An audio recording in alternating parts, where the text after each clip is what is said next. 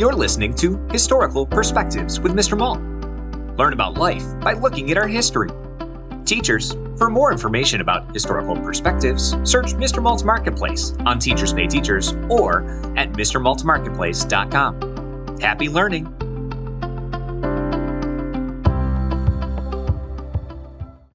Age is just a number. Sometimes people believe they cannot do something because of things they cannot change. A good example of something a person cannot change is how tall they are. Muggsy Bogues was barely over 5 feet tall when he played professional basketball. Certainly, that seems impossible because pro basketball players are very tall, but he did it anyway. Age is another example of something people cannot change about themselves. A year is a year no matter what. Some people feel too old or too young to do certain things. These limits can be true. For example, you must be 15 to drive a car in the US and it would be difficult to hide under a bed at 95. But age limits can be untrue too they can be based on what people believe about age rather than what people can actually do. Zara Rutherford is a recent example. She was only 19 years old when she became the youngest woman to fly around the world alone.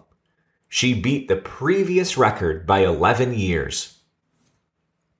There are so many examples of surprisingly young people doing amazing things. Temba Tsheri made it to the top of Mount Everest when he was only 16. Ruth Elke Lawrence went to college at 11. And Greta Thunberg was on the cover of Time magazine at 16. At 12 years old, Joe Louis Reliford played in a professional basketball game Stevie Wonder was 13 when he started a successful music career. And Mozart wrote a symphony before he was nine. Very young people are out in the world making their dreams come true. The youngest gold medal winner in the Olympics was 13. The youngest to become a doctor was 17. A nine year old became a paid Lego designer and a 14 year old got rich selling jam using his grandmother's recipe. Today, there are successful YouTubers and TikTok people of all ages. Some are still in elementary school, and some are great great grandparents. Age isn't as limiting as some people think it is.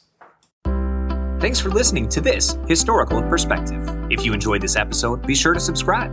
Also, search for historical perspectives on Teachers Pay Teachers to learn more about other topics, such as the Golden Gate Bridge, Henry Ford, schools in the early 1900s, and so much more.